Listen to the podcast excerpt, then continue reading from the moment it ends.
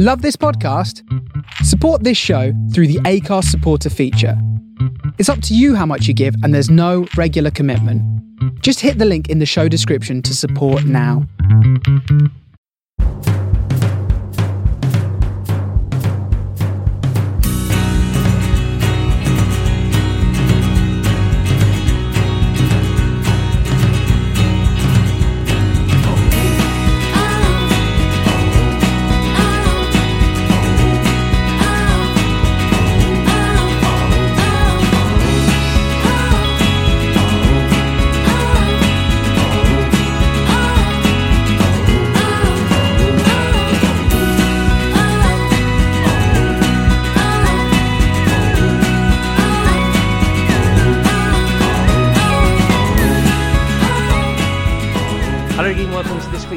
This week's Man in the Post Extra Time. I'm your host Chris. Uh, with me from some kind of dungeon stroke recording studio, I've got Ryan. Dungeon. Wow. Look behind you. it's it's it's just a big light. I, I, I, do, I couldn't move it out of the shot. So Ah, oh okay. well. uh, with me from the front room, I've got Justin.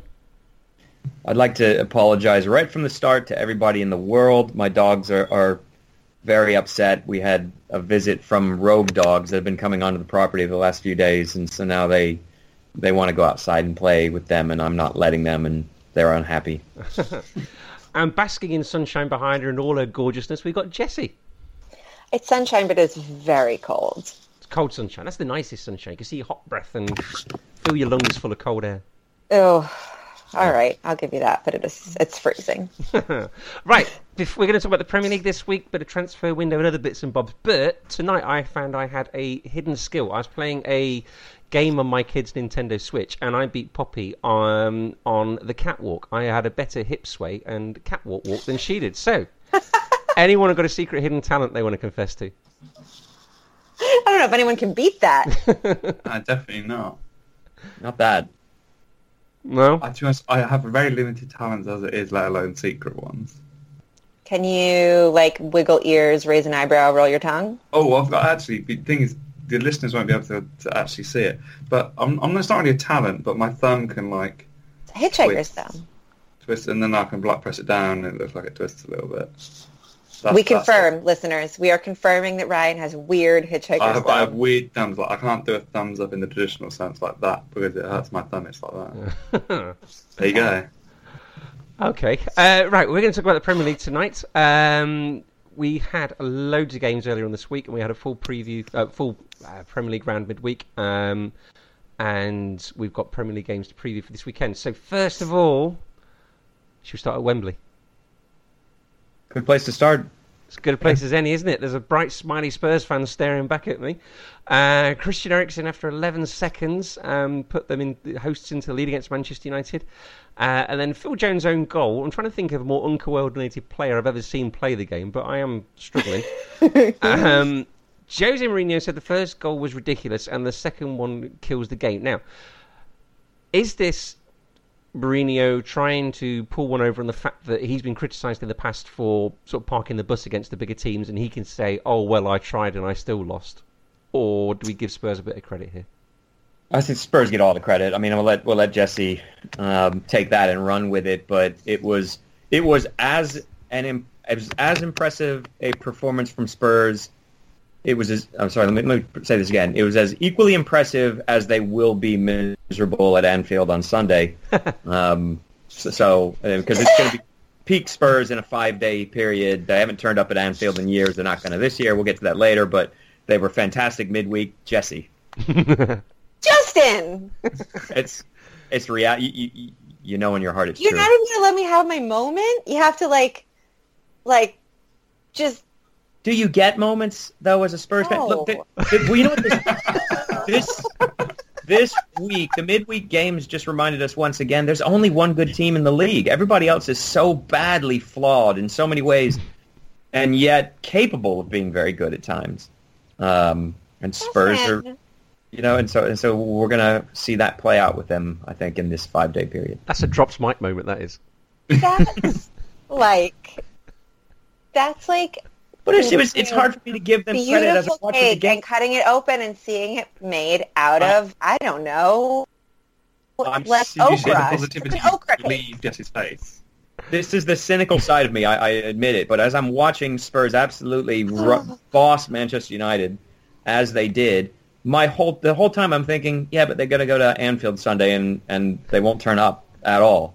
They won't. They'll lose three 0 um, it's, I- it's, yeah. it's what they do. She's stunned, listeners. I can see the face Yeah. now. It's gone from sort of stunned to sad. I don't. mean- I'm waiting for her to disagree. You know what? I can't disagree on that. Now listen, I hope they win because if, if I. Spurs go to Anfield and win Sunday, we've got a genuine, real top four race with like multiple players and all that. If they lose, it's top okay, four. fine. Well, I feel so. Let's talk about how good the game was. the wind out of my sails. Uh, Well, here's the thing. It was really good, but it was really good because Man United didn't didn't put up any kind of fight. So we should have put at least three more goals in the net. And because the second half, because Phil Jones, I don't know, can't play, and in the second half, nobody was defending. We ostensibly played like it was, you know, a, a Dele Alli's birthday party or, you know, a, a playground match. And so nobody was really pressing or trying. There were some really beautiful passes. I mean, I just Christian Eriksen's right foot. Whatever you said, Chris, about Emery Chan's right foot, I co-opt that for Christian Eriksen's right foot. Because God, it's just a thing of beauty. Um, but but there was no no no pressure after that. So so yeah, Justin, fine. I mean, I was so ready to come in so positive about the result, and you just ruined it all. Just Don't worry, Ryan. We're going to get to Chelsea soon enough. oh, but- oh, I can't wait. I honestly Um, can't wait. no, but you're right. But, I mean, when but you let's have do- such a good game and and the fact we're not even talking about the fact that Harry Kane was like you know a yard off the block when when when we did score that goal. So whatever. But when you can when you can beat Manchester United 2-0 and yet you know a lot of that was due to them and not us. I think that's a worry. I don't, I don't know. I mean, I think you have to give yourself credit. It was a, it was a, I mean, the United went with four attacking, a more attacking lineup than Mourinho's generally gone with in these aways against the top top six clubs, and they conceded after off the kickoff, you know, and and so that's it. That's done. They're done. If you score a goal uh, against Manchester United at home and you're a top six club, you've won the match. It's over. They've got one goal in the last eight matches away to the top six. I haven't won any of them. They've drawn a couple times at Anfield because of De Gea. Um, have I have I given my Phil Jones analogy before? Have I said that, that he reminds me of a vending machine that's been pushed down a flight of stairs? And people are, going- people are going on about the own goal, but what they, they don't give him any credit for the fact that he did not injure any of his own teammates in that That's match. good. So it's not that bad a performance for him. It was a great own goal as well. It was a great finish. I, was a the- the fantastic thing finish. is, I mean, that was a tricky goal to score. Yeah. Maybe if It they was played him up front, he'd be prolific. It was very He's- good. He swung at it with the wrong foot. He's got to go left-footed there. He swung at his right foot. But again, don't forget that he is the next, next Duncan Edwards. And so when that eventually happens, it'll be quite be quite a plot twist. Somebody tweeted that. That's not original for me. Um, We also saw a Speaking- Fellaini masterclass as well, didn't we? You guys, Yeah, what his- happened? His heat map would have been interesting to see. It, I saw it. It's one yellow dot. It's a dot. One. Yeah, yeah. But but the thing is, I mean, do we know if he if he was not taken off because he was injured, then that is so mean on He is injured. Mourinho's He's a, he's a doubt for tomorrow. Thank He- God. But, but That Mourinho just cool. has got history. He has got history with doing that I know. several times. Yeah. So I wouldn't Subbing be the surprised if it was. That's bad. After Yeah. one dot. Um, but speaking of tweets that made me really happy, Toby, my Toby, has been tweeting some really impressive videos of him training. Oh. Um, and and if we can have him back, I think that will that will not only be an emotional boost, but a but a follicular boost. Good word. yeah, uh, and a, and a really great um, addition. It would have Not been. great news would for the World great. Cup, though, is it? What? It's not great news for the World Cup, though, is it? If he's if he's fit, I mean, for you Yeah. guys. exactly. Ryan, what Ryan, what does follicular mean? Means he has Oh, beautiful sorry. hair. Oh, It just means oh oh. Oh, fu- right. sorry, I thought you said vehicular. I thought, oh, sorry. I mean, I don't know how he That would have been drives. but- impressive, to be fair. Yeah. Fair enough. Well, look, to be fair, Eriksen and Dembele between them had 93 and 95% pass completion rate. So you ignore what that mean Justin says, because you guys did okay. No, that I'm actually saying that they were fantastic. Oh, okay. It's a shame that they will be so poor at Anfield Sunday, but they were fantastic midweek at home. They were great. Well, look, yeah, next coming up for Spurs is the uh, Paul Walsh derby at Anfield. Serge Aurier and Harry Winks will be injured for it. Liverpool at home to Spurs are, Jesse, cover your ears, uh, 115, drawn 7, lost 1, and they are unbeaten in 14 at Anfield. That and it's this. Look, this is where uh, mostly it was for comic effect, but but the reason I said what I've said is that these fixtures have been over quickly in recent years. Spurs have gone there, been expansive, tried to play. Liverpool. It's funny because they're a mile off the title challenge. They're they're holding on to fourth place. I think it's the most difficult away in the league. We went up a place third now, on Chelsea goal. was 3 0. on goal difference, you're right, you're third, but still twenty odd points off the off the top. And but I think it's the hardest away in the league uh, because if you try to play at all, if you allow any space between your lines, the way Liverpool attack and the way they press, it's just ferocious, and um, and and it doesn't work nearly as well away from home for whatever reason. But at home at Anfield, it's it's a very very tricky proposition, and so Pochettino takes his team there. And it's funny because Klopp made this mistake when he brought Liverpool to Wembley to play Spurs, and he tried to be expansive and attacking, and, and that was a, a bad decision because player for player, uh, uh, with the two sides at their best, their midfield doesn't quite match up to Spurs, I don't think. But at home, it's different, and, and it'll be a very big challenge for Spurs. But we'll look at the table. It, it would make for a very interesting race for the top four if Spurs were to get a result there. if Mo Salah scores, he'll be the fastest Liverpool player in Premier League history to 20 goals. Fast- Let's go ahead and congratulate him because he will score. Oh, really? it's a foregone conclusion. Yes. Fair enough. Uh, well, look, Liverpool had a pretty good week this week. They beat uh, Huddersfield, didn't they, uh, by three goals to nil. Right. Roberto Firmino goal, Justin, your little goalkeeper's union hat on. Yeah, no, it's that's Lössl's fault. He um, allowed space. Uh, people will say it, it's his fault because it's the near post. It, it would have been just as bad had it gone across him in, in at the far post. He just he got into an awkward barrier position. He wasn't set right. He wasn't spread wide, and then he flinched as Firmino passed it, stroked it gently past him, uh, and that's a, a crushing goal just before halftime. And they were they were never in that match anyway, but that that ended it as a contest. It seems strange, didn't it, Ryan? Because they're famous for their sort of ultra gegenpressing. They sort of out gegenpress Liverpool's what they're supposed to do, but they seem to sit off them. Um, they've only scored 19 goals in 25 league games this season. They've sort of they've been a bit of a letdown as far as their sort of reputation from last season went, haven't they? Yeah, but at the same time, I mean, I'd, yeah, let uh, let down difficult because the Premier League obviously is such a different different beast to the Championship. It, it's you know having a good reputation in the Championship doesn't really mean anything in the Premier League these days. Hmm. Um, you know, we've seen that. I mean, Championship clubs have managed to, to start to come up and, and not be instantly relegated. You know, unlike a few years ago maybe. Um, but with the way that the Premier League clubs have spent and, and the way that they've sort of strengthened, you know, Huddersfield's game plan, and everyone knew what to expect.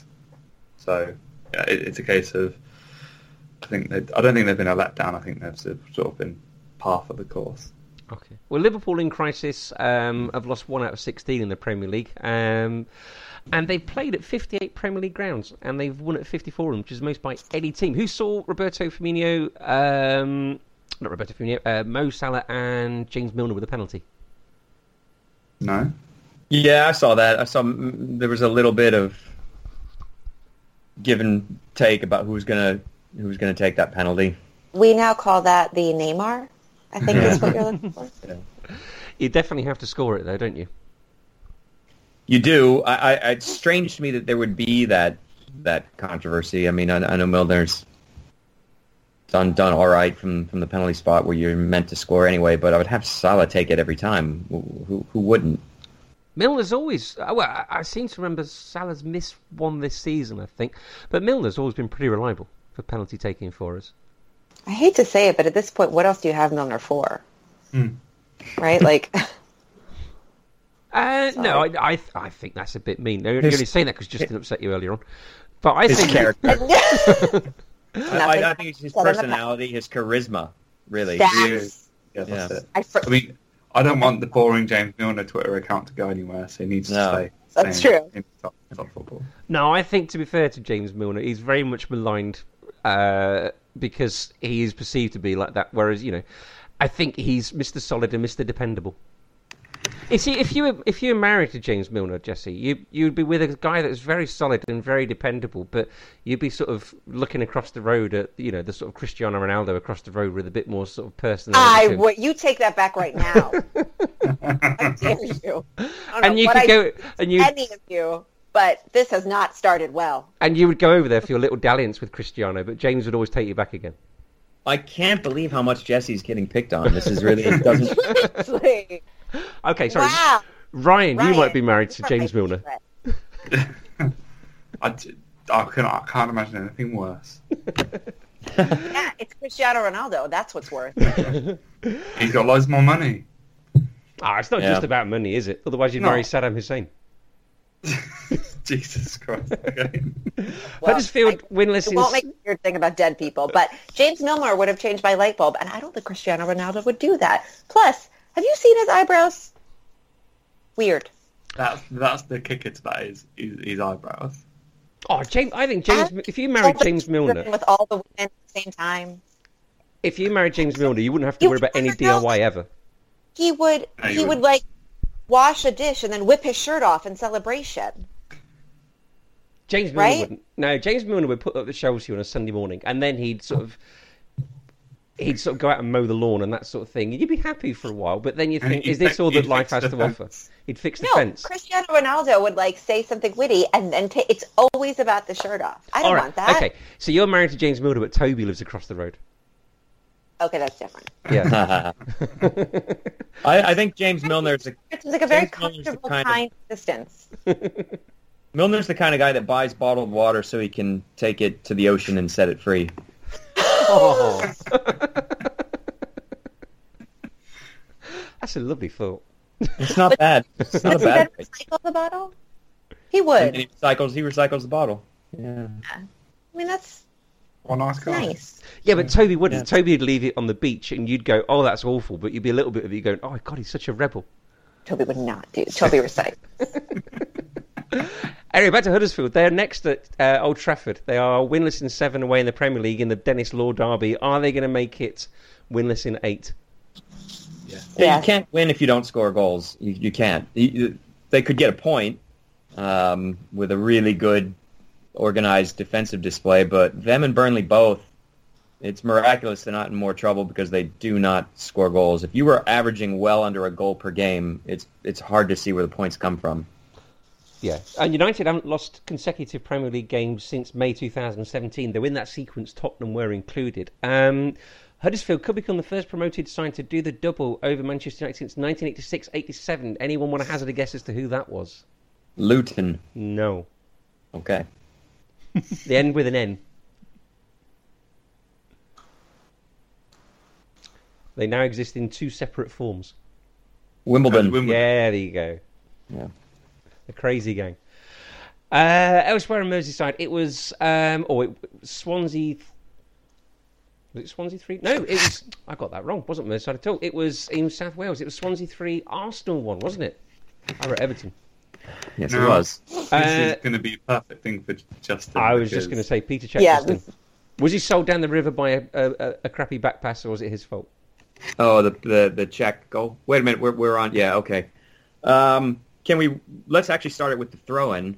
I don't understand why you throw a ball into your left back who's facing back towards his own goal, and, and so he gets pressed and, and pressured into a bad. It was a bad back pass by Mustafi, overhit it, and then Cech took too big a swing at it. Instead of just guiding it away with the inside of his foot, he took a m- massive swing at it, and it didn't go well, obviously. Well, that's, that's the thing with the throw-in as well. Is people think, why even take a quick throw-in in the first place? You're under no pressure as it is. That's I Why tweeted just that. I said it's I think yeah, that's, it- that's probably what I saw. Is you you tweeted it. It's just like, why not just take a few seconds, yeah. get back organised, and get in then play? formation. I feel I feel like taking a quick throw in is something you do when a situation is presented where you can take advantage of the opposition. That is never the case twenty yards from your own end line, your own corner flag. It- I- It so seems like you do it when your opposition is not in formation. In this case, none Right. of right. Arsenal was so no one was in place, but it also seemed like, and whether this was because of their new signings, la- loss, or whatever, but nobody seemed to know where they should be at all. And if you if you look at the the three Swansea players who were up there, they were waiting for it. They it, it's, it's I think it's something that teams know uh, that a certain stylistic uh, insistence that that Arsenal have that they will try things like that, and so they were almost baiting them into it. And as soon as the throw, as soon as it was Bellerin, wasn't it? As soon as he threw it backwards and put Mustafi in that situation, the three of them just all ran directly at goal. And without that pressure, I think Cech takes a touch or or doesn't swing so hard, and it doesn't it doesn't result in a goal. But yeah, like like you say, Ryan, I don't understand why you would be in a hurry to to make that decision and throw it there. Justin, speaking of tweets of yours this week, uh, your tweet about the age of different goalkeepers. Uh, it's something I found on, on Facebook, so I can't take credit for it. But yeah, so when when uh, for those who didn't see it, It when was the reply to your tweet that I think made me chuckle. Oh, the one guy, yeah. Yeah. So yeah, there's an infographic that showed when Gigi Buffon made his debut for Parma, the age of a bunch of current goalkeepers. So De Gea was three, Ter Stegen was three. Um, you know, uh, everyone was obviously very young, and then and then for Donnarumma, they just had a picture of a sperm cell. um, and some guy re- replied to that and said, "It's mad how humans are born in, at different times." as if that that was the point. And uh, So you were I, saying, oh my god, this is not I how get a pretty I get a pretty easy ride on Twitter. I don't have I, I don't get a lot of trolls and things like that because I, I don't I'm not aligned. I don't have club loyalties. I don't tweet from a club loyalty position. But um, every now and then I get a tweet like that, and, and so I I actually typed a response knowing I would delete it and not send it. So I, I, I went and typed something like, you've missed the point, you know, you absolute egg, whatever. And so instead I just said, well, I the actual point is to compare how much older he is than his current contemporaries. And the guy, to, in fairness, wrote back, I know, I, I was just joking. what a lesson in diplomacy.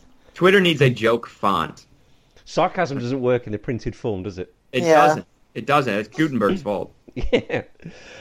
Um, right, Mesut Özil, he celebrated his new contract with an assist for some kind of attacking machine, Nacho Monreal. He seems to have been uh, either scoring or assisting in quite a few this season, doesn't he? Um, Sam Clucas, uh, who, who, has scored in the top five levels of English football.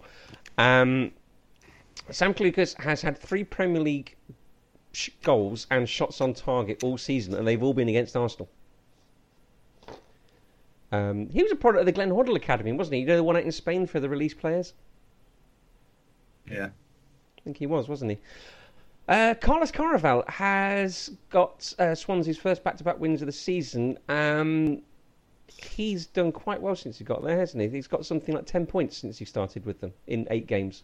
But they've lost Which ten for them's points. Yeah, they've lost one out of eight as well. Yeah, this is pretty good. They're now at the bottom four, three, aren't they? I think that might just be enough to, to sort of keep them safe at this point now.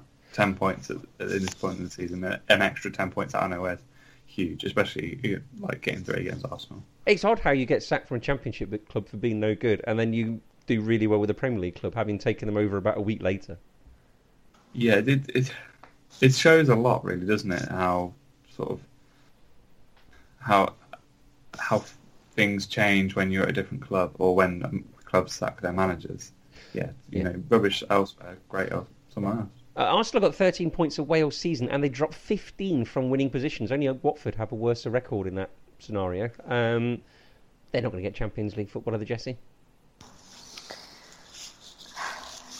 I mean, how many Arsène in, in people are left? How many what, sorry? Arsène in people are left, or I there's still they- Arsène out. I think they're I getting think they've fewer and out for a fewer. while. Yeah. Out and proud. I Um, I feel like when they when when he finally does go, though, everybody's going to be shocked, and whoever replaces him is not going to have an easy time. No, someone said this about Ferguson, Ryan, when he left, is that when you have two batsmen at the crease in a test match who put on like 150, 200 runs together, then one gets out, the person that comes in to replace him invariably gets a duck or something and is out straight away as well. Yeah, it, it, it will be the same as the Ferguson effect. Yeah. You know, everyone. I know that that's a cricket metaphor, but I have no idea what you meant. You can get a duck in cricket, and if you're out first ball, you get a golden duck. I, I- hopefully, oh. that's not animal cruelty because that would be bad. No, and you can get out to a Chinaman. Oh, well, colonialism is fun. Yeah. oh, I, I don't know. Is the Chinaman? I think that's frowned upon now, isn't it, as a phrase? I, I, I would imagine hope so. I think Yes. so. I Yeah. think it is. The Willow channel will be able to tell you, Jesse. Will it? Yeah, it's the cricket channel in the states. Oh, okay. I I follow cricket as an American. It's rare, I know, but but my dad lived in South Africa most of my life, and so when I would visit him there, I watched some cricket, and uh, I like watching the Ashes um, because it's so important. It's such a unique thing because it's so important to both sides, and yet it doesn't actually it, it doesn't um, mean anything in the bigger. It's not a world championship. It's not a title. It's just this match that England and Australia play. I am not having an American dissing the fact that a trophy is meaningless and they call it some kind of world title when you've got the World Series. Yeah, but but I know that's that's silly that we we call it that, but it still is a championship of the league. You know what I mean? Like, what is the Ashes? It's a, I mean, it's an exhibition, it really, isn't it? Well, so it's a little. You get a little, a little urn. It's well, no, I know physically what it is, but I mean, in the governing body of world cricket, what role does it play? It, it- you know what I mean? Justin, Like, Justin, don't do it. I know, I know, I know. Well, Jesse, I've already uh, look. There's three of you. I've I've um, I've been awful to you with my Spurs prediction, and now I'm moving around the I mean, look, I just found out that there's a Super Bowl soon this weekend. Maybe I don't know, and and it's um, Eagles. I don't know against someone else, but they they play in a totally separate place. Like there's no home team and away team. right. There's not. They play in somebody else's home. But I, I mean, I mean, this is a genuine. I, I do mean this. No, as it's a gen- one match. Bonkers. But, but but but like FIFA is the is the or, organizational body of world football, and so and so the World Cup is a sanctioned FIFA event that determines the champion national side of of FIFA. UEFA runs the European Championships every four years, and so the European Championships. There's a what is the Ashes They, they in an the- official capacity? you have the Cricket World Cup, which is the one-day event. The Ashes is just between the two sides, but of course that you know that goes back into all sorts of colonial history, and Right. they don't But, I particularly mean, like it us is- very much. They, But, I um, mean, Don't really like them. well, no, they're not criminals, aren't they? But it's an it's an exhibition, though, right? I mean, it's really It's just not an exhibition. no. how is it? Well, then it's pre. It's a. It's the same two countries every time. yes, So it's not like it's not like the World Cup in which you have to qualify for it, and therefore it's it's an objective value merit based results based judgment on on who is the champion footballing side in the world. It's not like Copa America or the Euros, which is the same thing in Europe and South America. It's just the same two countries that do it. It's an exhibition. Oh, this is going to be so bad. The Man on the Post Cricket podcast. I've got the title already. There, there you go. You Just call I- it I- ash to ashes. I know what I sound like. I know I sound like an ignorant, ignorant American about this. I, I, but if it's predetermined, it's just these same two countries that play this series of tests For the glory. For the a sake of just the just that spectacle, and it doesn't right. factor into into world. you don't have to qualify to, to play it. You know what I mean? Just already been. It's like it's like if the FA Cup final every year was just um, Spurs versus Middlesbrough every Oh, single year, every year. You're right in every. just- it you're, would just- ab- you're absolutely right in everything apart from the two words exhibition match. It is not an exhibition match. then what is the competitive element? What is it? What? Okay, you're, you're facing a cricket ball made of leather that's been fired at you by uh, an angry No, bread no. stealer at 95 miles an hour. You misunderstand There's what no I mean by competitive. There's no exhibition you- about it. No, no, no. That's the uh, that's the athletic challenge. Right. You That's mean the like other- exhibition he's in the saying same way as a now friend? not a friendly. You you get you automatically get to play it. Okay, you haven't had to qualify to play Australia in the Ashes, nor them to play you. Um, the Ryder Cup, for example, the Ryder Cup, at least the individual players that make up the Ryder Cup teams, they've got to qualify to make those teams in order to play it- what is still a glorified Well, exhibition. they, but they, the, the representatives of their nations, they have to play well for their counties and state You're right. teams to, to That's qualify. true. you're right. That's true. That's true. Anyway, we lost the Ashes, so Yeah, yeah, you did. Quite So bad. So now they don't matter at all. yeah. Yeah, not till lost all next three summer. tests, right? We Yeah, lost yeah, yeah, four yeah. out Okay. of five. Four out of five. Okay. Fact, a couple of um, South American pretty well-known um, football teams started out as cricket. They did. Hey, if you because you lost four out of five, does that mean you don't get to you don't qualify for it for next season? You're a scallywag, aren't you? there are uh, Indian and Pakistani cricket fans who will suggest that their fixtures are a whole lot more competitive than the Ashes. But you're right. aren't you? The, things like Boca Juniors and, and teams like that, they all started off as cricket clubs. Penarol. Penarol. Yes. Anyway, Arsenal in the Premier League. Speaking of uncompetitive teams, uh, they are at home to Everton in the Alex Nyako swapping shirts derby. Um, Aubameyang is a doubt because he is ill. Uh, Arsenal's last home defeat in February was so long ago. It was at Highbury and it was West Ham United, and the iPhone hadn't even been invented because it was 2006. So. Um, But Uh, Everton are good now. Everton are good now, and Theo Walcott's coming home again. He's gonna. He's totally gonna score, He and is, he's gonna he? celebrate. I think. I'd like to think it celebrate right in front of us. He's going to pull out an iPhone and text Wayne Rooney. I don't think he'll celebrate. I'm not. Ah, I don't know. Well, Mesut Özil could be the first player to, uh, or the fastest player to 50 Premier League assists ever. Um, which I thought was very strange because I thought there must be someone that's got there quicker. But they say the quickest at the moment is Eric Cantona, so he could get there pretty quick. Uh, Big Sam apparently has got the hoodoo on Arsène Wenger, hasn't it? But they tend to be at Big Sam's home grounds rather than at the Emirates or Highbury. Yeah. So we all going for an, uh, an Arsenal winning. That's all. No, I'm not. Oh. Um, No. You can't. You can't. I, I have no confidence in any Arsenal result, home Yeah. or away. So the, what I said about Spurs earlier when I was being mean is, I mean, that's only because they're playing Liverpool away, and I, I think Anfield's a terrible, terrifying place to go for anybody these days. Um, don't worry, I think Liverpool are massively flawed away from home, so and and the results show it. But but um, you just don't know what to expect from Arsenal anymore. You don't. I mean, what did they what did they do the day after they sold Alexis Sanchez, or they made, or they they agreed to sell Alexis Sanchez? They were four 0 up in 26 minutes of that very next game, and look how fast they've dispensed with that goodwill by that performance in Swansea. Hmm. So you just don't know what to expect from them. Okay. Um, and Swansea, uh, they are going to be playing Leicester. Who's going to win? This is the Foxes versus a Swans derby. So who who would win in a fight between a Fox and a Swan? Swans. Oh. Swans. No. Swans. They're super mean. I almost got, yeah. When I worked at a vet in high school, we had a swan that we had to amputate its leg. And it almost, every single time I had to go feed it, it almost attacked me. I have a scar somewhere. Oh, really? They're nasty. Okay, Yep. you'd rather face a swan than a fox. Okay, I wouldn't so- want you. No, I'd rather race a fox. a fox. Sorry. But I Um, don't want Leicester to win. You don't want Leicester. It was a very win. complicated discussion. well, Leicester lost to Everton in the week. Um, Kelechi Iheanacho managed to hit the post and the crossbar with the same shot almost, didn't he? That was pretty unfortunate.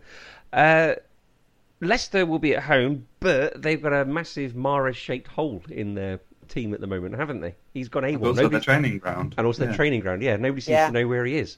He's is he aware that the window is is closed that he cannot leave? I think he's probably in the midst of a massive strop, and will probably come back next week with sort of head bowed and But why? What he's what He's- purpose does he's doing the Tevez strap. Maybe, maybe he wants to go play golf like Tevez did. Maybe that's what it is. Yeah, people forget that. You're right, Ryan. Tevez took like a three month holiday from Manchester City and went back to Argentina and just played golf. Emerson did the same for Middlesbrough, didn't he? Do you remember that? Oh yeah, yeah. Um, they don't really need him. They're not going to get relegated, are they, Leicester? They're sort of comfortable mid-table. Yeah, Yeah, we've reached- that'll Yeah, we've reached that part of the season where there's a lot of fixtures that don't mean a tremendous amount, and this would appear to be one of them. Okay, so you know, if you were Claude Puel and Riyad Mahrez didn't show his face, you you wouldn't be that bothered. Um, oh, well, I would because his value is going to drop because of it. I reckon. Um, But they're going to the- come back from the summer anyway, aren't they, City? Well, you you'd think it depends how much Leicester are actually going to try and hold up. I mean, because if you turn down 60 million plus a player, which was the rumour, you know, if a player's gone AWOL and not played in six months, then suddenly that 60 million plus player is not going to be on the table, is it? Depends who that player is. Well, yeah. But I, I, I don't think it's going to be the same offer. I think we'll see him go for maybe 30 or 40. Okay. Uh, Ryan. Do we have to do this bit? we, did. Brian, I suffered. Yeah, but at least you won. Yours hasn't even happened yet, Jesse. You're suffering theoretically. Ryan. Ryan, Ryan, Ryan. Sat there in your comfortable little prison cell. Chelsea nil, Bournemouth three. And what made it worse, it was a former player that scored against you as well, Nathan Ake. I mean, to be honest, that's not that difficult anymore with the amount of players we let go. So, Yeah. um, no, take take nothing away from Bournemouth. They played really, really well, but, But- I, I don't think I've, I've seen Chelsea play as woefully as they did in a, in a good few seasons. I get the feeling you've not seen anything yet in that regard. Yeah, I think it's going to get worse before it gets better. Conte said that he's he's happy to, to see out the rest of his contract. Italy, um, the national team, don't think that's going to be the case, and he'll be back there sooner rather than later. They've even said after he's made that comment that they're going to, they don't think they'll see it out. Um, and the, the the problem is, um, I've just seen your fantastic tweet, Chris. thank you. Um, we've let Michi Batshuayi go, and he scored two on his debut in the Bundesliga. Um, he's gone out on loan. I, I think Giroud's a good player. I rate him actually. I didn't know a few years ago, but I think he's actually going to add something different to the team. But we were we were out of ideas. We were defensively poor. Um, and some, I think the commentator made a good point on the on the stream I was watching. He said when 20-year-old Andreas Christensen goes off and the defence has no idea where they are, says a lot about how they were set up at the moment. When Gary Cahill can't command that defence because we were all over the shop. Does Olivier Giroud look a bit like Rylan? He does look like he does actually. yeah. Have you ever seen them in the same room? together? No, exactly. Poor Olivier Giroud. You have to watch um, Arsenal lose 3-1 one day, and then his new new team lose 3-0 the next. Yeah, it was. No, he, he didn't. He didn't look overly happy. I, I woke up the next morning to a a picture from someone. It was just like close up on Giroud's face, and he just didn't look overly happy on the bench. Uh, right, well, we've talked enough about Chelsea's flaws the last few weeks, so I'm going to ask about Bournemouth. They have 28 points, um, and they're sort of in the top half of the table. Southampton in the relegation zone, the third place of the relegation zone, I've got 23, um, and we're talking after 25 games. So, are Bournemouth safe, do you reckon? Uh, and what do you reckon we're going to need to survive this year, teams in the, the fourth bottom team? What are they going to need to stay up? Not be a newly relegated, uh, newly promoted side. Because to me, those are the three that, that look most likely to go down. Oh, really? You think all three coming up will go back down? They could. They look most likely right now. We're still 13. We're 25 fixtures in, right? So 13 to go. That's right. How many? Yeah. Uh, what's what's the magic number they normally say? Is it about thirty? 40. They always say 40, 40, but but there's been sides relegated with 40 before.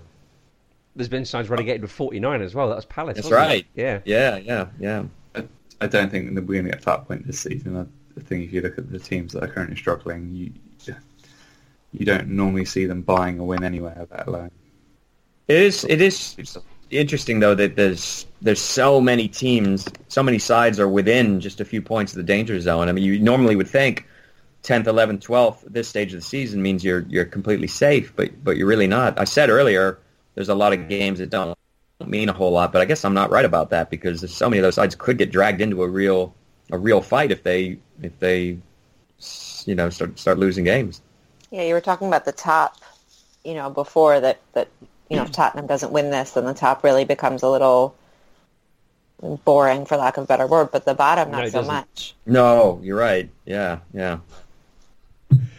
Uh, next up, Chelsea. They're away to Watford in the uh, Gianfranco Zola derby. Uh, the last time these two teams met on a Monday, Chelsea won 4-3 at the Bridge Run. Do you remember that? Yes, I do. Um, right, I- I- I've got Olivier Giroud stat here. We're talking about him. He's got 27 headers, which is the most of anybody in the Premier League. Um, and so far alone this season, Chelsea have got 13 headed goals. So they're playing to the strengths a little bit, aren't they? Yeah, I mean, well, we say that, and then they, they play the exact same style when Hazard plays up front on his own. Oh, okay. Doesn't- I, I, have, a, I have a question for Ryan though, because I, I'm interested to know how you feel about the signing of Giroud, really, but also the attempted signings, Ryan, that we saw in January. The, the question I had is, why are Chelsea trying to sign players who objectively aren't as good as the players we've seen at Chelsea since Abramovich has come in, where it's been genuine world stars, top level talent, the very best players they can that you could get. Um, and you think about some of the players that, that you associate strongly with Chelsea who have left or you know just retired over the years. Who have they ever really quite replaced? I mean, Drogba's a special, special player. We've, never, Uh, we've never been able to replace his. his Yeah, so so I mean, I'm I'm excusing that one to a degree by saying those just don't come along very often. Um, but you know, I mean, I think Peter- you've been, a, you've been a bit cruel to Edin Dzeko, though. Yeah, Edin Dzeko, I mean, I, I think of him much like I think of Giroud, which is a really useful player who can score goals, who gives you another dimension, certainly in the aerial game.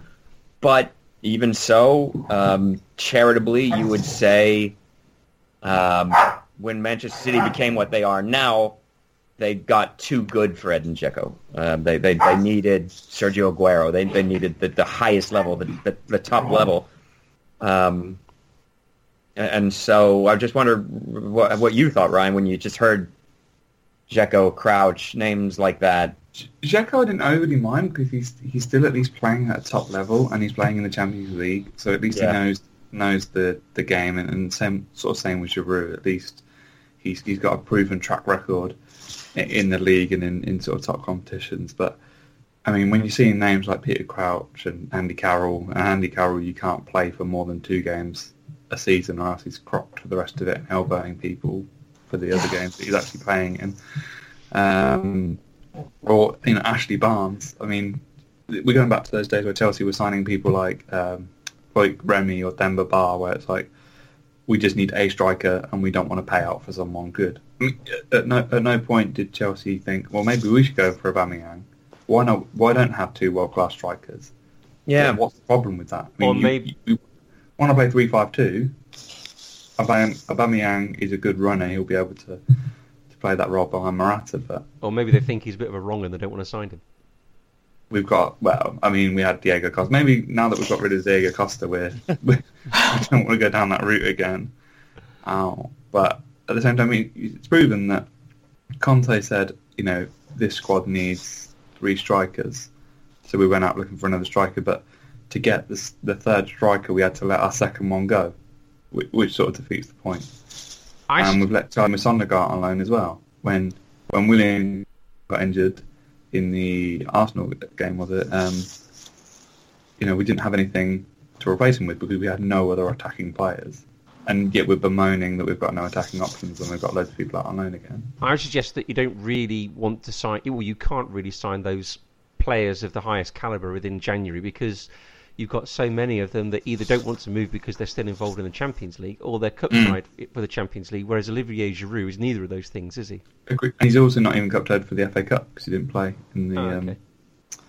Forest game. So it, the thing is, the club looks at those type of things, and we know that Conte doesn't have those decision making um, abilities. He, he gives the club the targets. I, I also think we mentioned it a couple of weeks ago, and the club isn't going to be willing to give him the money right now because more than likely he's not going to be there after the summer. I think that's pretty obvious for everyone involved.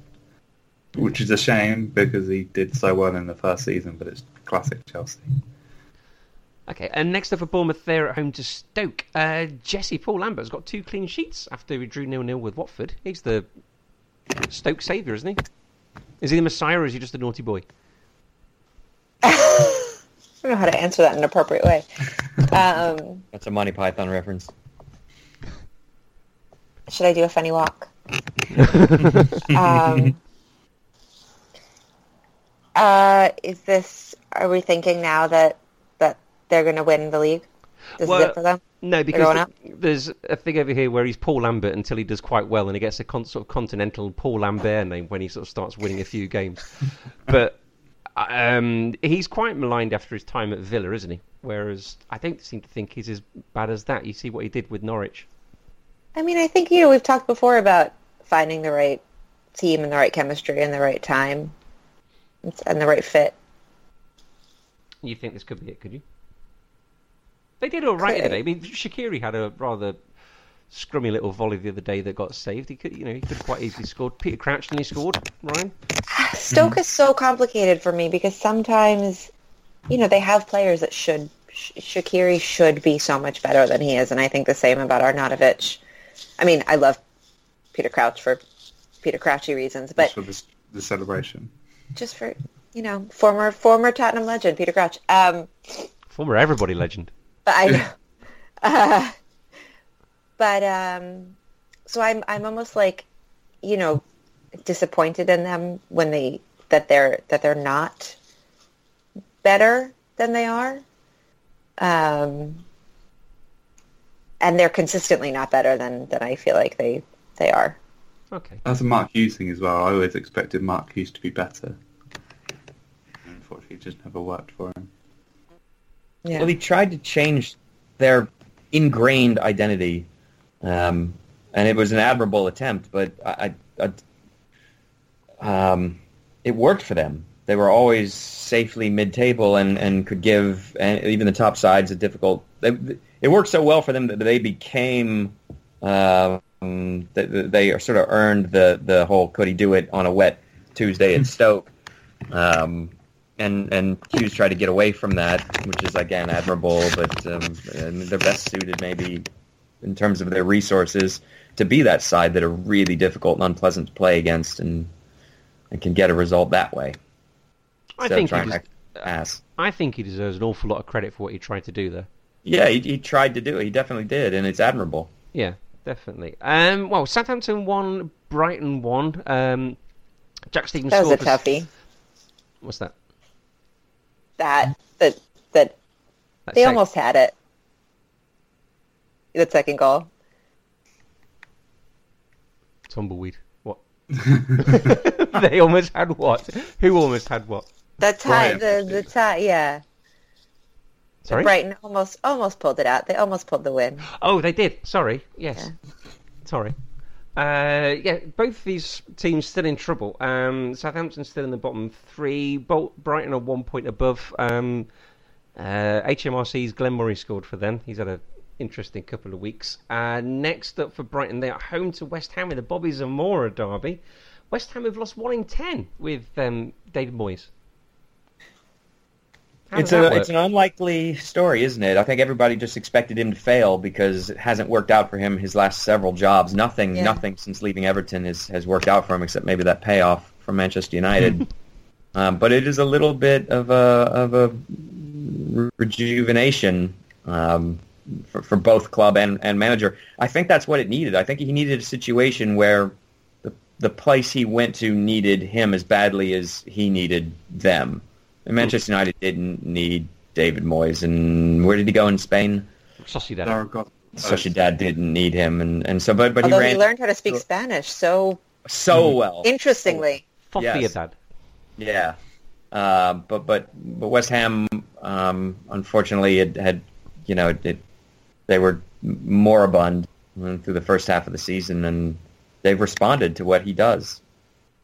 Yeah, it's quite nice actually because lots of people sort of point and laugh at him like he was some sort of sideshow circus freak or something like that because of the way he's been failing recently. So it's nice for him to sort of rebuild his reputation in a little way, isn't it? Yeah, wasn't he? Was hasn't he two-time PFA Manager of the Year Mm. when, when he was at Everton, and uh, he became a, a comic figure um, because of his, his very visible and public public failings, and so it's certainly good for him. Okay. Well, he needs a publicist to do better in um, speaking with female journalists, but You're right. I know. That's true. He, he, small thing. There there was I did see something. It was I, I can't remember. Where I saw it, something about Karren Brady because she was she was posting something about how you know sexism should be out of the game, and it said, yeah, your club hired a manager that said some fairly rude things to a female Yes. reporter. Yep. You need to get off your high horse. yeah. Uh, what was I going to say? David Moyes uh, was. What have I written down here? Hang on. Just talk amongst yourselves for a second. We actually have been speaking about David Moyes just just now. Uh, we have, haven't we? I Unless you have what, here's another stat while I try and make up for the fact that I've got no idea what I've written down. Um, Glenn Murray has scored four out of Brighton's last six goals, so they need an alternative goal scorer. So they got Leonardo Ulloa, didn't they, on loan? Um, Brighton was David Moyes' 40th different opponent he has faced, and of all those 40 opponents, there is only one that he has failed to beat. Anyone want to hazard a guess? Liverpool, Almost. almost Liverpool. Tranmere. Oh, oh, oh, oh going a bit further away, back towards mm. Stanley Park. Everton. Yes. Oh, that makes sense. Yeah. Oh, yeah. Okay, yeah, uh, the Glenn Murray thing's a bit more serious though, because if he's scoring so many of their goals, if something happens to him, uh, he gets injured or has to go and spend some time at Her Majesty's pleasure, then um, we could be sort of they could be looking for a few different players. But they did get Leonardo Ulloa, didn't they? Yeah, but is that a really good option or not? I don't think it is. Yeah, he's like a Giroud light, isn't he? he doesn't have the beard. Um, yeah, I think you know they. It's not that they don't have options. It's just that they're not utilizing the options that they have well enough. Yeah, Tomer Hemed as well. He's not. He's okay. He needs to score a few more though, doesn't he? Yeah, Hemed and Kyle really should be working better together up front. Yeah. Uh, and Southampton, Southampton versus West Brom. That's next, isn't it? Sorry, I didn't write the word next next to it, which is what we're doing with all the others. Sorry, next. Just Get edit that out, Ryan. Don't worry. Uh, next is Southampton versus West Brom. Uh, West Brom lost 3 0 away to Manchester City with Fernandinho, Kevin De Bruyne, and Sergio Aguero scoring. Uh, City now 15 points clear of uh, their nearest rivals after Manchester United's loss. Um, we might as well pack up and go home, might we? Mourinho has. He has, hasn't he? Yes, he's- conference today. Yes. He's given up. So, you know, let's crown them. Let's get the trophy back from Stamford Bridge, take it down to their ground and get it, get over and done with. Save us three months of pain. And Merrick Laporte. Is that right, Jesse? Say it again. And Merrick Laporte. Oh no, he's Basque, isn't he? He's not. He doesn't speak, he's not Spanish, so he's Oh, good because I don't. I can't translate I think, that. it's, I, I think it's, isn't it Laporte? Laporte. Yeah. like I know anything, like I'm culture, I'm not culture. You sound like you're ordering something off a menu. I'll have the Laporte, please. He did okay on his debut, didn't he? Um, Alan Bargy seemed to think so. Yeah, it's Basque, Jesse. Don't worry, it's a completely different language. I did want to suggest that um, Mikel Arteta, who speaks seven languages, might be cheating because three of those languages were Catalan, Basque, and Spanish. Those are completely, entirely different languages. Are they? yes. Yes. Same country, and you're about to get really angry tweets from separatist everybody groups. Oh, really? Okay. That's like saying the Ashes is an exhibition. That's, Phew. I mean, who would dare? I tell you what, if the Basques play cricket, you're in trouble. Um, who saw Matt Phillips' tackle on Brahim Diaz? yeah. That I wasn't did. very nice, was it? There's I mean, been some bad tackles in, in, in the last week or so. Mostly on and so the the one Sane uh, took and, and, and, and De Bruyne has had a few laid on him in the last couple of weeks. There's been some bad ones. well, James McLean sort of tackled him from behind, didn't he, as, as a lead up to his goal? Yeah. Yeah. Um, but Matt Phillips appeared to tackle Diaz on his arse, didn't he? He sort of his studs went sort of the top of his thigh around his backside, didn't it? Yeah. Sort of makes you think what the referee's seeing because a lot of the bad tackles aren't actually getting like red cards or anything. Like No, they're not. That, you're right, Ryan. I mean, the, the, You know, and all, the, all the ones that went in on the City players were unpunished. all these managers that are saying we need to start protecting the players. You know, Yeah, and there were a couple to have a this- point. Yeah, there were a couple this week that I wondered, or last week that I wondered whether the FA would, you know, sometimes they do a ruling afterwards, like they get sort of Yeah, retroactive. Mm. Yeah, and and so far nothing. I think that's What only for sort of violent conduct, though. I think that's Yeah. only if you, if you say kick a player while they're down or Or, or think- spit on them. Yeah, all, all that. Yeah. Yeah. Yeah. But I think any rash challenge, I, I think you usually Yeah. But uh, do you think that that there's a case for that to stop them? Because there, it feels doesn't it feel like there have been a couple more, or a couple more like potentially leg breakers? Yeah, they definitely Yeah. have. And I mean, the, the Sané one, he's lucky to, to have not broken his leg. Can you imagine Yeah. Neil Warnock telling them to stick a few on them early doors? Yeah, He must have done, mustn't he? This is England, he did say, didn't he?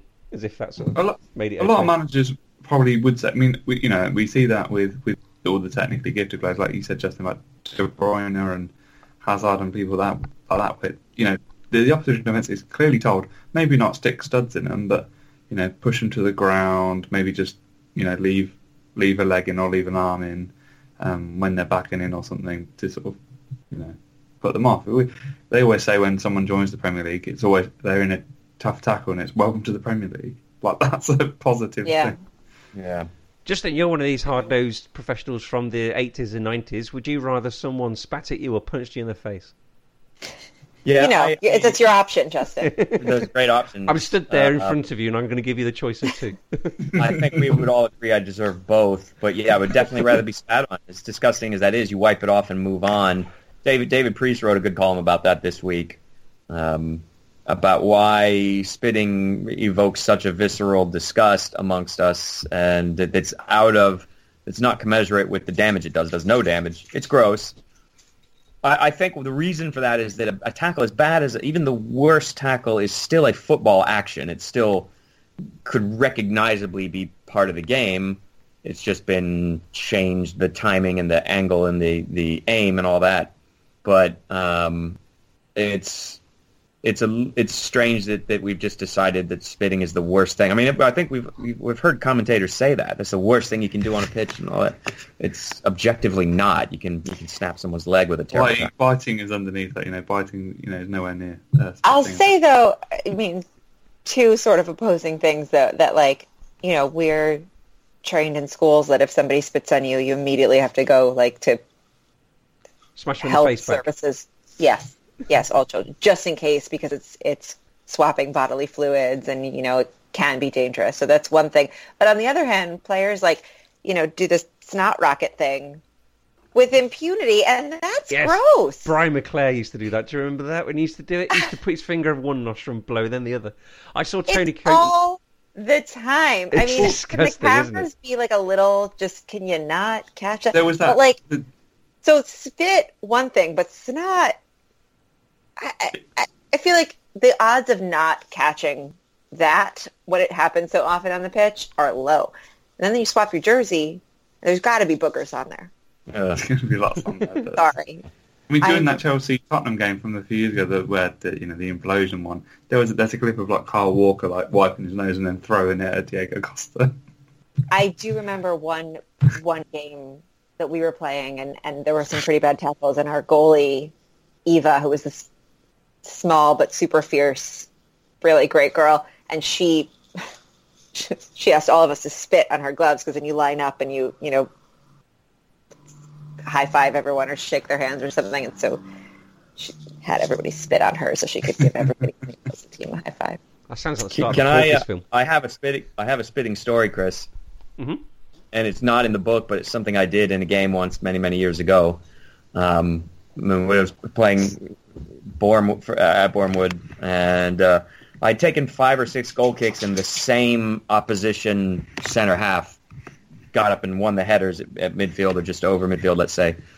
And he was a big unit, and I tried to hit the next couple away from him, but he but he sort of anticipated, ran over, and won those two. And he was he was a little bit arrogant, and so I, I had a goal kick, and I went to set the ball down, and I Oh, stepped no. back, and and he he I looked up at midfield, I looked up towards where everyone was, and he did this. He waved at me with a big smile, Oh, not in a friendly way, not in a friendly way. It was sort of like a haha, I'm going to win this header, and you know it sort of way. So I walked back to the ball and pretended to be setting it, and I very bi- visibly just dropped a massive spit on the ball. ew. Did he? And then it? I had it? and then I kicked it. If I remember, no, I think I think that uh, someone else did. Someone else. But um, I felt like I at the time I felt like that was the best thing I'd ever done on a pitch. it just occurred to me right then because I was power. He did this arrogant wave thing at me, and, and what I do back, and I said, you know what I can do? I can disincentivize you from heading this ball. Did he see you do it? Yeah, he did. What did he Yeah. say? Well, I mean, he was 60 yards away from me, so I don't know. You I, gave I, him a I, yeah, yeah. But I did. I, there was sort of a grumble.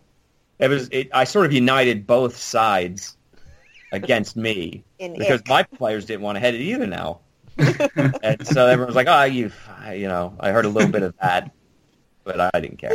I used to get very upset when, um, if it was a corner and Uh, the players all sort of come into your penalty area for the corner and they stand there and while they're waiting for this person to get the ball and walk along and put the ball down and take the corner, they'll all stand there, stood around you, gobbing on the floor and spitting on the floor.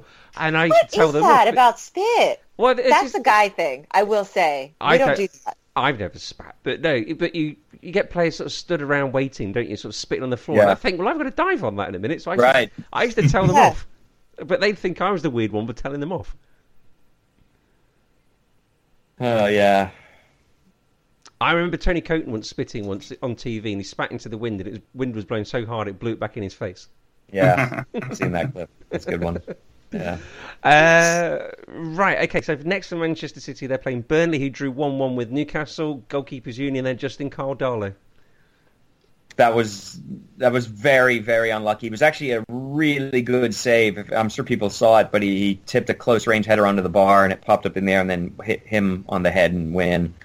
Um, Have you ever done that? uh, probably, but but I mean, I'm suspicious of Karl Darlow, Darlow from the beginning, uh, for the same reason I'm suspicious of Loris Karius, which is goalkeepers are not supposed to be handsome. And and Karl Darlow is a little bit too good looking, I, I fear, for his own good. Um, Wait, Justin, Hugo Lloris is a beautiful man. No, he's a very strange looking man. No. his, a- his the corners of his jaws are actually lower than the center of his chin. Um, I think he's just French. Yeah, yeah. Um, I, I mean, I mean, I might be wrong about because Buffon is the best goalkeeper that ever lived, and he's got the piercing blue eyes. But generally speaking, we can go down the list of, of Well, the Iker best goalkeepers. Casillas, I think, is like weirdly modelly, but he's not good. He looks like Joaquin Phoenix. Uh, he was good. He was He's not- good in his day. Yeah, he was. It, it, um, but but in his, I suspect that in his street clothes, if he passed you on the street, you wouldn't think world class professional athlete. You would think there's, my there's someone's geography teacher. I mean, he was a, a fairly ordinary looking guy, and not a, well, he he wasn't a very statuesque figure. Okay. And Yeah. Ter Stegen's like, you know, Nordic-y. Ter, Well, we, Ter, Ter Stegen would be the Ter Stegen would be the best. Um, Karius is disconcertingly good looking, but he's Okay. Ter He Stegen looks yet. like like He hasn't um, yet performed that well. I would think like Ter Stegen Barbie has and the high- Ken. I think Ter Stegen's got the highest Venn diagram between good performance and and and being strangely good looking. What about but anyway. Canizares? He had the Oh yeah, well, I mean, if strangest you eyes, didn't he? yeah, they did have strange eyes, and then with the the day glow fluorescent hair, it only magnified it. Yeah. Um, but the Karl Darlow thing was really bad luck, and uh, it's that's a terrible way to to concede and, and, and lose a couple points. I Do did. you remember Burnley actually scored a goal in that fixture. Right? That's that's a reason for celebration for them. They only score every three or four games. Sorry, just remember who? Pato Abbondanzieri. yes, he was swarthy and and um, Kooky. He was a weird looking man, but he, He had was a bowl. very. he had He a bowl. did. Uh, definitely had a bowl. He I- dated like 97 supermodels. Yeah, Yeah, well, he, he was high high profile. He was Bo- Boca Juniors goalkeeper in the in the '90s, and then and, and he was in, in La Liga for a long time. I did think this week, looking at Thibaut Courtois, if you put a little moustache on him, he'd look like Charles de Gaulle. Well, he looks. He would. Uh, Je- uh, Jesse will confirm this. He looks just like Paul Ryan, who's a, a horrible Oh, politician Justin, we have in this it. country. Oh, was he I the man stood behind uh, Trump Yes. this week? Yes, I know who you mean. Yes, yes, He- he stands right. behind. Yeah, House Right, Majority you'll edit Leader. this I out. think he is. He has the mo- just the most punchable face. Yeah, Thibaut I Courtois. Think I edited that out. Right, No, but now this is now Justin. I can't. I'm sorry, always but thought he looked like Gumby. yeah, So now, next time you see Chelsea play, you'll think, God, I hate that goalkeeper. I really want to hit Yeah. that goalkeeper. Yeah, that's too bad too, because Courtois is, by all accounts, a, A lovely guy. lovely fellow. Yeah, yeah. Although, what was it? Wasn't there a rumor that he and um, was it Mignolet like don't get along at all? Yes, I've heard that. Well, Mignolet did a slightly strange thing before the last World Cup, and he went public to say, "I expect to start in the World Cup. I think I'm our, I think I'm our, the best goalkeeper." Right. I- and he got a lot of criticism, criticism for that for a certain lack of self awareness because he's not nearly he's not not as good as Thibaut Courtois. But a top level professional sportsman should feel that way about themselves. Um, I understood. What's why is I, I just- so good? I don't think he should have said it to the press necessarily, but I understood why he might believe it. So I can see how that would cause a little tension between them. Hmm. Uh, sorry, I was just looking at Sebastian Frey. Was he a handsome goalkeeper? Um, I can't have an opinion uh, on on Sebastian Frey. I I think some might find that look um, attractive. To me, he Wait, I'm gonna look it up. He looks homeless. I thought. I mean, Tim Howard was is, but the not voting thing, I just can't have it. And he looks like Kryten off Red Dwarf. If that He means does. anything. Uh, It doesn't. Sebastian Frey, yeah, he He was a good keeper, wasn't he? He was an underrated If we go goalkeeper. down the list, if you think about who are the goalkeepers that considered the true greats, Gordon Banks, not no oil painting, Peter Shilton, Ray Clemence, these are not attractive men. All credit to them Oliver Kahn. Ooh, for what they achieved in life. Pete Schmeichel with his massive red nose. I mean, he's not a bad looking guy, but Wrecked by Rush too, if you like a bit of rough. I like I like Rasu. I say this as a goalkeeper, as a paid up member of the union. We're not pretty. I- Well, I, I think you'll find wait a that, you second. know- Wait a second. Hold on. Wait. Where's my thing? okay. right, but okay. I mean, that's like a that's like a 1920s little mafioso right there. That's Who's that? adorable. Like Okay. Yashin. Ah. What is cute? Lev Yashin, yeah, yeah. Adorable little face. Okay. I'll allow it. Tell me that's from long after his playing day. What is it about pictures of, of players from the, the 40s and Yeah, 50s? that was 1965. They look 47 years old while they're but but they're not. They're, No, why did everyone look so old back then? They did. He's 60. this is in the. if he he was, oh no, he was only 36 in this picture. He looks about He looks 60, yeah, he does. but he looks Yeah. adorably 60. Yeah, he's dashing. Yeah. Uh, right, that's it for the Premier League roundup. Uh, the European leagues, I'm struggling to find anything of any interest this weekend. It is the Barcelona derby this weekend, Espanyol versus Barca. Oh, I have something interesting. Who Hmm? scored the only goal for Barcelona in the Copa del Rey? Was it Luis Suarez? It was Luis Suarez. That's it. That's, you know, that's the interesting thing. Oh, Edinson Cavani. He became the uh, all-time scorer for PSG this week, didn't he? That's an interesting thing. Yeah. Yeah.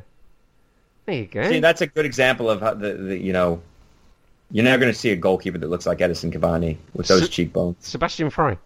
Just Wait, won't I got one. I got one. I got one. I got one. I got one. What a goalkeeper that looks like Cavani, or A Yeah. gorgeous is keeper. the- Who's that? Oh, Muslera, Yeah. Oh, yeah, uh, yeah, right, yeah. Fernando Muslera. Yeah, Look, uh, as we, Jesse, just for the record, because this is a, an audio podcast rather than a visual thing, Jesse is going through her phone trying to find attractive goalkeepers. I'm just trying to find attractive Uruguayans at this What, point. what's And the funny is that moment she's not even using Google, it's just images saved on the phone. Yeah, uh, and then the moment she showed a picture of that previous goalkeeper, Justin had sort of laying back with his hands behind his head, sort of looking very happy indeed, as if he sort of acquiesced with her um, decision. Well, uh, Yep. Muslera? Yeah. yeah. He's not weird looking. I would say that. I mean, many of these the goalkeepers we're talking about are genuinely weird looking. If if Jim Leighton in, walked into your shop, you, you'd say, "There's who should I call? Okay. What can we do? Justin needs what to can we do to help over you?" the Man on the Post Instagram for like a week. Putting up And just- goalkeepers. Yeah. Great goalkeepers and just Yeah. Nigel Spink. Does anyone remember Nigel Yes. Spink? You know, Jimmy Rimmer. These were strange-looking men. Not just not lookers, but are you okay type. like, has something happened? Uh, let's have a look at some transfer deadline day roundup. So, uh, Ekeli Mangala went to Everton. Um, what else have we got? Lucas Moura. Lucas Moura went to Spurs for twenty-three Yeah. million pounds. Neymar's not very happy. Um, when his name are happy though. Yeah. well, he was one of his friends and he's left. But the other thing about Lucas Moura is look up Lucas. Sad. Go into YouTube and put up Lucas Moura um, Marseille on YouTube because you see that tremendous run, that George Weah-esque run he made from his own half uh, through the middle of the Marseille team, chipped the ball over the keeper. The ball is about an inch before going over the line, and somebody from Marseille comes and clears it off. It's one of my favourite football clips. Yeah. Um, Andre Ayew, D'Angelo Barksdale, Jesse, uh, he's gone to Swansea. Um, Michy Batshuayi. Mathieu Debuchy, I forgot he existed. He's gone to St Etienne on a free. And Alexander Mitrovic went to Fulham. That was done really late, and that was done after the deadline, wasn't it? Or something Was it? that? Was that one of those ones where it's sort of They submit paperwork gets paperwork, but it it got. I think it got announced at like twelve. Oh, okay. That's what Mahrez is hoping will happen. That his paperwork was lost in the mail. Uh, who has heard of Lithuanian team uh, FC Panaves?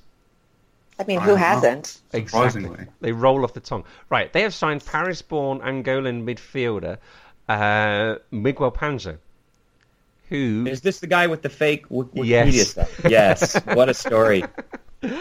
Please tell. Uh, it- yes, his Wikipedia site said that uh, he played several times for Angola, um, and he played for QPR, where he'd scored 45 goals in 35 appearances. The only problem is, it never happened. He's played at Cambridge City and various lower league or various non-league teams, um, but the manager of said Lithuanian team, I'm not going to try and pronounce again, said they're very happy with him because he did very well as a trialist. But yes, he edited his own Wikipedia page, didn't he, to um, to- to get signed. Oh, is it? Has it come out that he did that edit? That it, I assumed someone sabotaged it. I mean, if you did that yourself, and how would you That's think? like to get away fraud. That's bad. Yeah. Yeah. At least, at least he would have had the trial with the club there, so at least they could actually see how good he was, rather than just Right. And, and- right. Rather than Ali Dia, right? The the that hmm. Graham Smith story. Are we getting into Roy Essandoh territory with this? But Do you remember him? if I can't don't. you get in trouble for like even if you go and you're great and it turns out that you lied, can't you just get in trouble for that in itself? But isn't Have you that the never same lied with to get a job? that Ever have a CV? No. No, you you had Jamie, you haven't, have you? You've, that was a real sort of look of surprise. No, Yeah, because somebody can check. how would they check? I mean, if first of all, if you lie in an acting job, they know because they call your people and they look online. Well, if you if you you know believe Joey on Friends, he put on his uh, resume that he spoke French. I mean, he did. I, I've thought speak about French. sometimes is that if you have a fairly common name, you could Yeah. include accomplishments of other people with your name on your CV. And if so they went, if they did a perfunctory Google check, they go, oh, right, that's, That's- okay, that was him. Yeah, he's all right. He did that. So if there's a Ryan Goodman in the SAS or something, exactly. But yeah, and then they look at me and go, "Oh, he definitely doesn't seem like an SAS person." he's definitely Well, the undercover sort, isn't he? Or, oh, I'm so sorry that he died in 1892. What a shame. Uh, Roy Essandoh Justin was a guy who was without a club in 2001 um, and responded to an advert by Wycombe Wanderers on s- Teletext Factor, if you remember that. I remember that. Yeah. Uh, responded to an advert there and played for Wycombe Wanderers in the quarter final of the FA Cup against Leicester City and came on and scored the winning goal. This was after uh, Lawrie Sanchez got sent to the stands for being a bit too rowdy and sent them through to the semi final where they played Liverpool. Oh, and somehow I never heard that story. Well, that's a great No. story. Well, he was great. Yeah, he's from Northern Ireland, but I don't think he ever played for them again. He ended up sort of disappearing off into the ether in Scandinavia, um, sort of leagues down there. So, a couple of other things. Tony Henry uh, has been sacked from West Ham. Why is that? Uh, yeah, he sent emails. And first of all, if you're going to be a massive bigot, definitely get it in writing. That's, that's a good move. That's the Um, and use your official or, club. or an audio. Yeah, yeah, right. Either you get get it recorded or, or have it in writing. Um, on the internet, which never forgets. He sent emails to agents saying they didn't want any more African players because they caused mayhem. But the, to me, the most amazing thing about this is when pressed about it, when given a chance to walk those comments back, he in fact doubled down and and was utterly befuddled as to how anyone could find it offensive, which is the kind of thing old white guys say and do and feel and believe. Unfortunately. Can I, say, I'm I one- appreciate that. If you're going to be a racist, be open about being a racist. Don't do Yeah. this like, oh no, I don't don't pull this Phil Neville. I was talking about table tennis bullshit. But no, his, yeah, his, I'm a racist and I'm asshole. but this Good, is own it. amazing- That's the snippet on Yeah, what- what- Jesse thinks. What's amazing to me about his rationale for it is he gave an example of one of one player who caused problems with his contract, and so uh, maybe two. Oh no, And- he's and clearly said- a racist asshole. But Right. then at least we get to we get to know up front exactly who he is, and we don't have to bother with stupid excuses and Yeah. backpedaling. I just ap- appreciate the the clarity and and the just there's nothing innocuous. There's no there's no attempt at at lying The brazen- about No, what definitely. type Well, because he is. he, he didn't think he had anything to lie about. He thought everyone would understand when he said, Right. "Oh, we had these this one player who caused and he problems when he wasn't entire playing. yeah. Therefore, I'm going to I'm going to malign a continent." great Um, good let's go down the list of Africans who have dominated football and lit up the Premier League. At, at, Ryan could give us a couple great examples in Essien and Drogba, and, and there's an endless number. And, and of course, Chris has fond memories of Demba Ba, but it's just amazing to say we had this one guy and he was bad. Therefore, that's what they are like. It's I mean, it's just a real shame that, you know, Phil Jones is such a terrible player, and so we can never trust any white Englishman to play well ever again. Um, Don't worry though. Now that this guy's been sacked, you never know. He might be, be able to be- become president in three years. here, Yeah. yeah.